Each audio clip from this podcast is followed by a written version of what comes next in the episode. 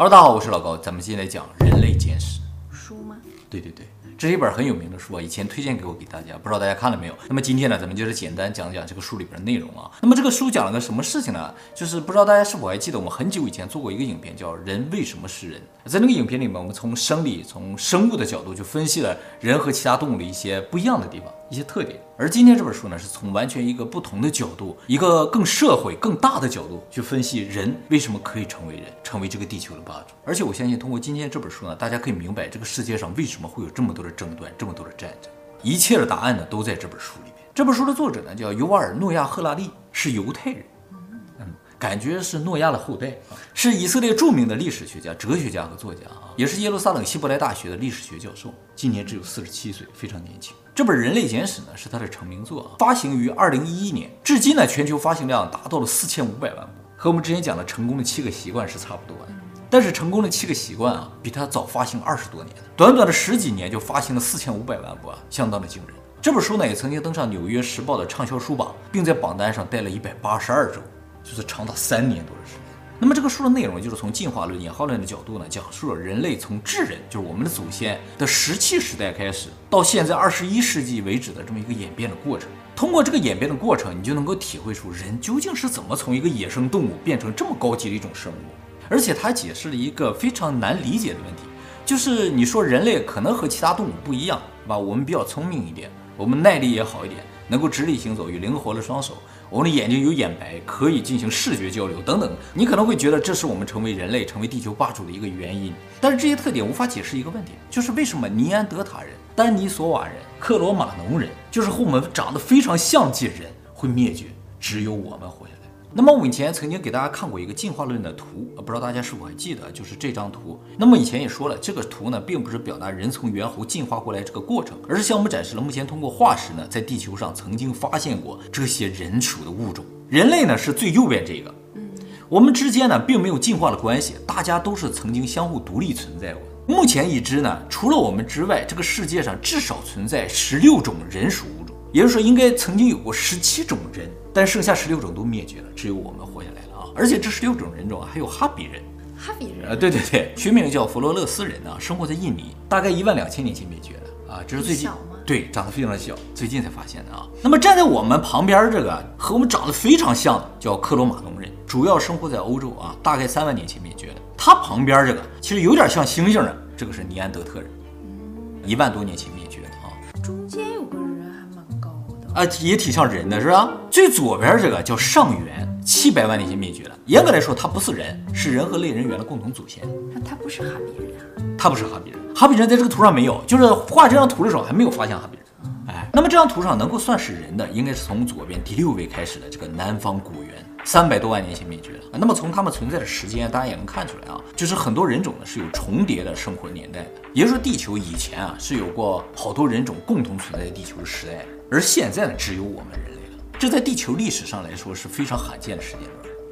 那我们智人呢，大概是从二十万年前出现的啊，出现的地点呢，大概是现在的东非，也就是索马里那个地方，埃塞俄比亚、肯尼亚啊。那么虽然只有我们叫智人，但是并不代表其他人种是没有智慧的。其实现在有个新的说法，就是尼安德特人啊，叫做北方智人，他生活在北欧嘛。然后还有一个东方智人，不是我们，是丹尼索瓦人，在俄罗斯远东那个地方，西伯利亚发现的嘛。而我们呢是南方智人，是南方人啊，对的，从非洲来的嘛，哎。所以有智慧很多。那这些智人有谁更聪明一些？反正都比现在的智人我们要稍微聪明一点，感觉上脑容量都大一点。对对对，他们脑容量更大嘛，啊，身体也更好一点。但是很奇怪，就是我们活下来了。今天就给大家解答一下，为什么只有我们这么厉害？那么一直以来，大家可能有个误解，就是只有我们智人能够直立行走，能够使用工具，所以只有我们存活了下来。其实大概六百万年前啊，人就已经开始直立行走了。也就是说，从这个图上左边第五个。开始，所有的人就已经能够直立行走。那么从使用工具的角度来说，三百五十九万年前的人种呢就已经开始使用工具了。也就是说，从南方古猿，他们就已经开始使用工具了。不过大家应该也发现了，现在的猴子啊、猩猩啊、乌鸦其实都会使用工具。使用工具啊，在自然界里并不是那么罕见，只是大部分没有我们用的那么好。那么是不是因为我们会使用语言，造成我们能够活到最后呢？其实也不是啊，因为早在七万年前，人类就出现语言了。所以很有可能啊，尼安德特人、克罗马农人还有丹尼索瓦人都会说话，而且现在已知啊也有一些动物呢，真的有语言，我们以前在类人的影片中曾经给大家介绍过一种山雀，拥有一种简单的语言。那么今天再给大家介绍个例子，就是有一种猴子啊，叫做黑长尾猴，是一种生活在南非非常特别的猴子啊。它特别呢，不仅仅是因为它身体的某一个器官呢是亮蓝色，而且这种猴子有非常类似于人的特征啊。比如说这个猴子啊，也会有高血压、有焦虑症，甚至呢还有酒精依存症。它在哪弄的酒啊？它会到酒吧里去抢酒，它是动物界里非常罕见喜欢酒精的一种动物。他就喜欢酒，他不是进去抢食物，他抢酒喝，而且他们还有明显的社交啊，有朋友圈，有亲戚，还有语言。就是当有一只黑长尾猴发现有狮子来的时候啊，它就会大喊：“狮子来了，快跑！狮子来了，快跑！”就是一种叫声。看到鹰来的时候呢，就会发出另一种叫声。听到不同的警告呢，群体就会做出不同的反应。后来就把他这个叫声录下来之后呢，找到另一个地区的黑长尾猴，两个群体之间没有任何关系的啊，然后播放这个声音，这鹰来了，就发现所有的黑长尾猴全部往天上看。播放狮子来了，和所有长尾猴都爬到树上，这就证明了他们的语言是明确表达了某一种意思，而且是通用的。所以语言现在渐渐觉得不是人类独有的一种东西啊，只是可能我们无法理解动物的语言，或者它们本身不需要那么复杂的语言，我们就认为它们没有语言。它们怎么没有外语之类的呢？可能很简单吧，哎，所以是共通的啊。而且我们也讲过，我们脑容量也不是最大的，目前已知尼安德特人的平均脑容量是要比我们大一点的。所以整体来说，从身体素质上呢，我们可能只能在所有人种中算中等水平的。从智力的角度啊，我们也可能不是最高的，但是偏偏呢，我们就是最厉害的。而且作者认为啊，就是说这些人种的灭绝啊，很有可能和我们有关，是我们有意图的把他们给灭绝掉。就是什么意思？就不是说大家都自然发展，你发展你的，我发展我的，结果你没发展好，一不小心你死掉了，不是这样的，是我们把他们干掉了。但是他们不是聪明吗？问题在这儿，不聪明的我们怎么把聪明的他们干掉的啊？那么作者说了，我们之所以能完成这项任务，是因为我们在七万年前啊发生了一个奇异点。作者称之为认知革命，这个呢是指发生在智人内部的。他说，人类历史上总共有三大革命啊，分别是七万年前的认知革命，一万两千年前的农业革命，还有五千年前的科学革命。经历过这三次革命之后呢，我们就成为了地球的主人。而这里最重要的一个就是第一次认知革命啊。通过这个认知革命啊，我们产生了一种其他人种都没有的能力，也就是因为这个能力，使我们变得无比强大。这个能力呢，就是虚构的能力。撒谎。没错。往不好的说就是撒谎，往好的说就是想象力。大自然中除了人以外的其他动物发出来的叫声呢，就算有语言进行了交流呢，也都是基于客观事实的，基于他们眼见为实的，就他看见狮子才会发出说狮子来了这种吼叫，但人类不需要，没看见狮子也说那边有个狮子啊，你没看着你也会相信。而且作者认为，人类最大的一个不基于客观事实创造出来的东西呢，就是鬼和神。哎，就是这种无法感知到，也无法证明它存在的东西，都不认为是客观存在的啊。那么，即使很多人没有看到过鬼和神，但是呢，很多人都相信他们存在，甚至呢，有些人还知道他们长什么样子，能把它画出来。哎，就像古代那些画家，什么雷神索尔啊、宙斯啊，都能画出来。大家注意，说它虚构啊，并不是说它是假的，只是说我们没有办法证明它存在。那你能证明它不存在？也不能啊，所以只能说是虚构的。再强调一遍，虚构不代表是假的，就是它存不存在不知道，我们只能认为它只存在我们大脑之中，我们称之为虚构。那现在仙侠剧写的纯属虚构，对，并不是假的，不是假的，是虚构。其实我们现在生活中到处都是虚构，你看的小说，你看的漫画，你看的电影、连续剧，大部分都是虚构。作家通过这种虚构呢，创造一个世界，又在这个世界里创造各种各样的角色啊，然后我们这读者呢，啊，居然会融入到这个虚拟世界当中。也会喜欢其中的一些虚拟人物，即使钢铁侠、路飞啊、孙悟空啊、哈利波特这些不存在，你知道他们不存在，你也会去喜欢他，支持他，为他流泪，为他感动，为他开心。也就是说，我们不仅能够虚构，而且呢，能够对别人的虚构产生共鸣，就是他负责想，但你看了他的创作之后，哎，你也可以这样去想，即使你们都没见过真的。也就是说，不仅仅是我们能虚构，而且我们能够共享虚构。神呐，鬼啊，我们没见过，但我们都能理解这是个什么东西。好，那么怎么知道只有智人具有虚构能力呢？是因为在一九九三年的时候，在德国的一个洞穴中，哈，发现了一个智人用猛犸象牙雕刻的狮面人身像，高三十一厘米，挺大的，距今呢三万五千年到四万一千年左右。那。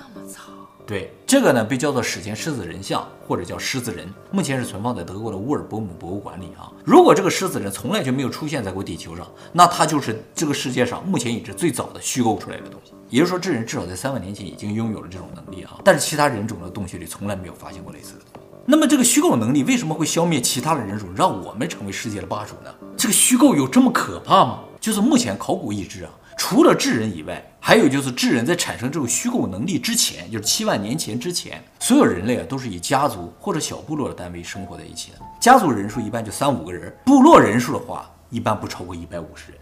为什么所有部落都不超过一百五十人呢？谁规定了不能超过一百五十人呢？这个后来知道了，就是英国有一个人类学家叫做罗宾·邓巴，他在一九九零年时候发表论文说，一个人最多只能够和一百五十个人保持亲密的社交关系，其中关系最亲密的人不会超过五个人。这是人类的一个特点，它由我们的大脑结构所决定，就是你最多就能识别一百五十张脸和他们的名字，超过一百五十人就记不住了。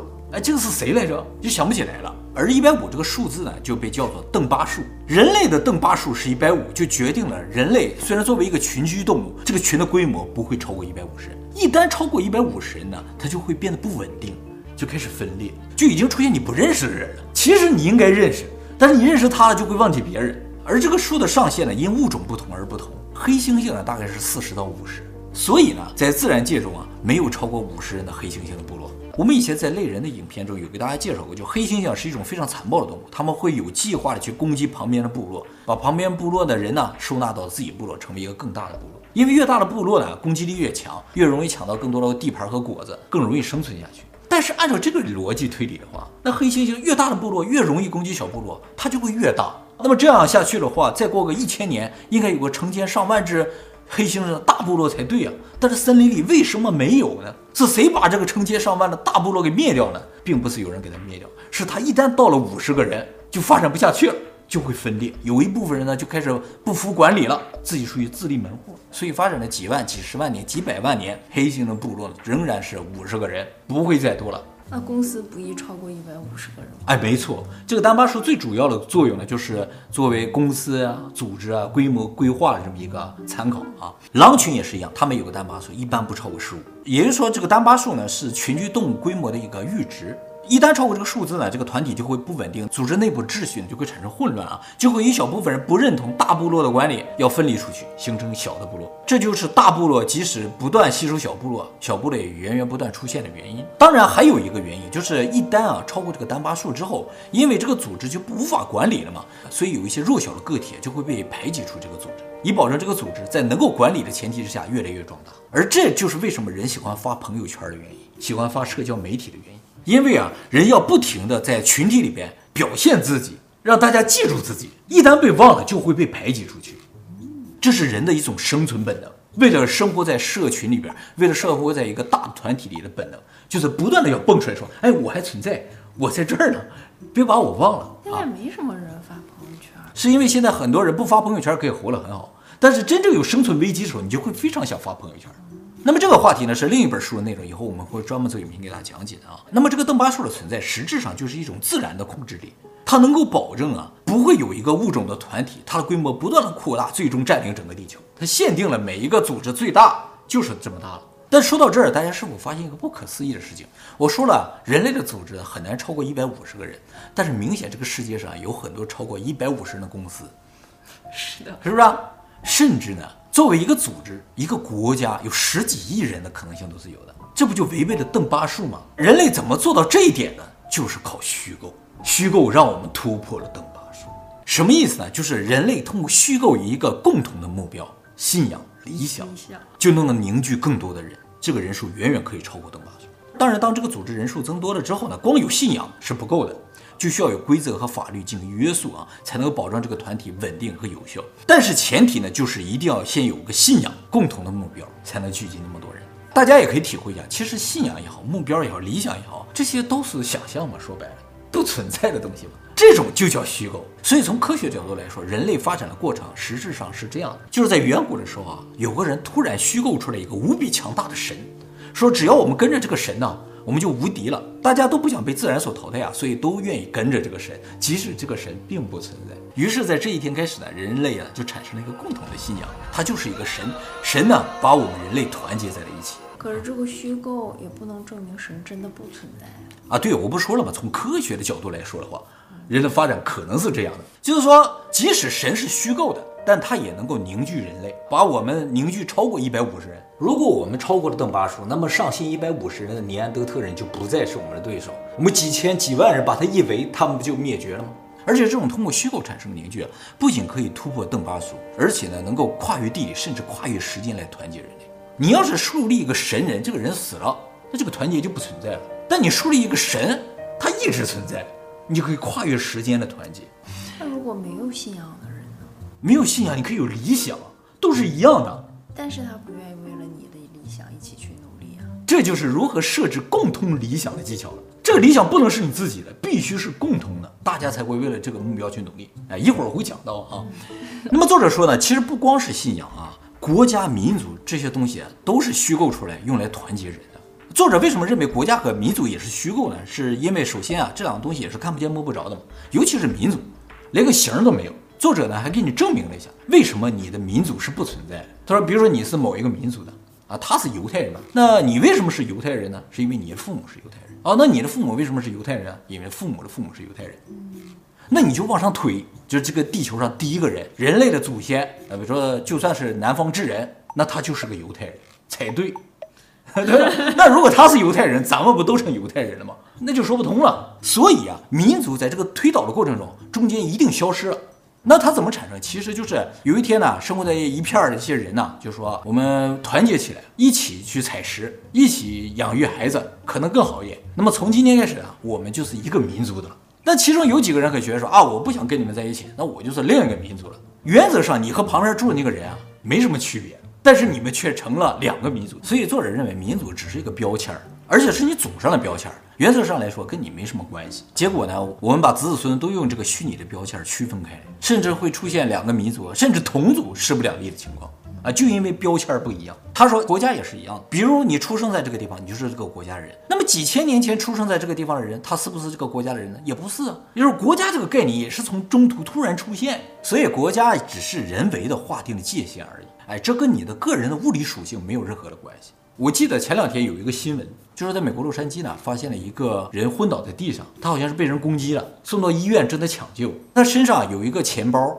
钱包里边没有证件，只有几张日元。据此判断，他是个日本人。就在日本的新闻上不停的播，说在美国发现这么个日本人，想找他是谁。但是几天过去了，也没有人认出他是谁。现在又怀疑，哎，他是不是生活在美国的人呢，或者怎么的？他有可能是个美国人。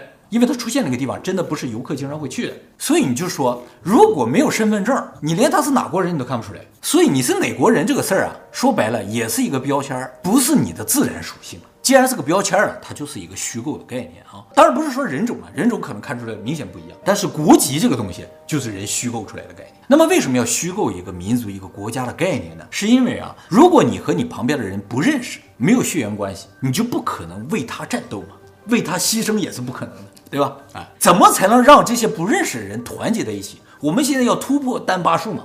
我们家庭四世同堂也就三五十人嘛，怎么能突破单八数呢？怎么能让你和不认识的人产生关联呢？就需要在你和这些人不认识的人身上强加一个关系，这个关系呢是创造出来的，就是你们是同一族的。这样的话，你本来两个人没有关系，就有了关系嘛。而且这种关系永远拆不开、去不掉。那么通过这种方式，就可以塑造一个很大的团体啊。这个团体呢，就可以一起去奋斗，对抗其他的团体。是为了对抗，要抢夺资源嘛。越大的团体就越有利。那现在的同乡会是为了什么？共同发展嘛，共同发财嘛，是吧？哎，也都是为了，也都是为了一个不存在的共同目标嘛。人类想要爆发这种能量，只有通过这种方式团结起来，不然的话就有邓巴数的限制。当然，大家注意啊，作者并不是说虚构是一个什么不好的东西，只是说这个东西能力太强大了。没有虚构，就没有今天的我们，我们就是被灭掉的那伙人。而且呢，虚构是创造力和想象力的源泉，没有虚构就没有创造力。没有虚构，好多人都不会结婚。也是，人喜欢画大饼，对不对？啊，没有虚构，也就没有娱乐。刚才我说了，小说、电影、科幻、连续剧都是。那么作者想强调的就是虚构，由于力量无比强大，它可以轻松凝聚几十亿人去做一个事情，为了一个虚拟的目标而努力。所以，如果用在好的地方，它可以让人类社会快速的发展，让我们的世界变得无比美好。但是如果用在不好的地方，就会发生大规模的战争和冲突，毁天灭地。完全取决于你怎么用它，它既有创造力，也有毁灭的能力。啊，对了，虚构的破坏性还体现在什么方面啊？就比如说，不仅仅是团结了，我们都往好的方向团结就没有问题了吗？也不是啊。有一个情况就是，比如说有人跟你说说，你看那些人强大起来了，他们厉害了，说不定哪一天就过来把我们干掉了，怎么办呢？你就要趁他们没有强大起来，把他们干掉。他们强大了会来干掉你这件事情，是你虚构。因为这是未来可能会发生的事情啊，发不发生你并不知道。但是如果你相信了这个虚构，你就会去干掉对方，这是虚构比较可怕的地方。哎，也是在职场上、社会上也很常见。没错，人类的很多战争都是这么爆发的，就是因为害怕。这个害怕其实是一个虚构，有可能是真的啊，但是在没有发生之前，它就是虚构。由于担心，所以先发制人，为一个不存在的事情攻打别人。这种事情在人类历史上很多次的发生。不过也没有办法，这是我们智人的一个特点。只是我们要注意，我们有这个特点。呃，注意到了会怎么样？注意就可能减少这种事情的发生啊。你不会因为害怕提前去攻击别人的。当然，大家也可能看出来，这也源自我们的生存本能了。我们不想未来的灾难发生在我们身上，我们才会提前去处理嘛。所以说到底啊，虚构是一个我们生存下来的最强大的工具，但用不好就会发生战争，用不好。所以，作者通过这个书想传达的就是，我们人类啊最不一样的地方，就是我们拥有虚构和共享虚构的能力。依靠这种能力呢，我们成为了世界的霸主，过上了美好的生活。而我们需要特别注意的，就是不要因为虚构而引发大规模的战争和冲突啊。其实，我觉得作者最想表达的意思就是，我们永远不应该因为国家和民族，甚至信仰而成为仇敌。这些东西应该是我们强大起来的东西，而不是让我们成为仇敌的理由。那么这本书的大概内容就是这样的啊，不过这本书还讲了很多其他的内容啊，书本身也非常的长，有兴趣的观众一定自己去看一下，非常有意义的一本书。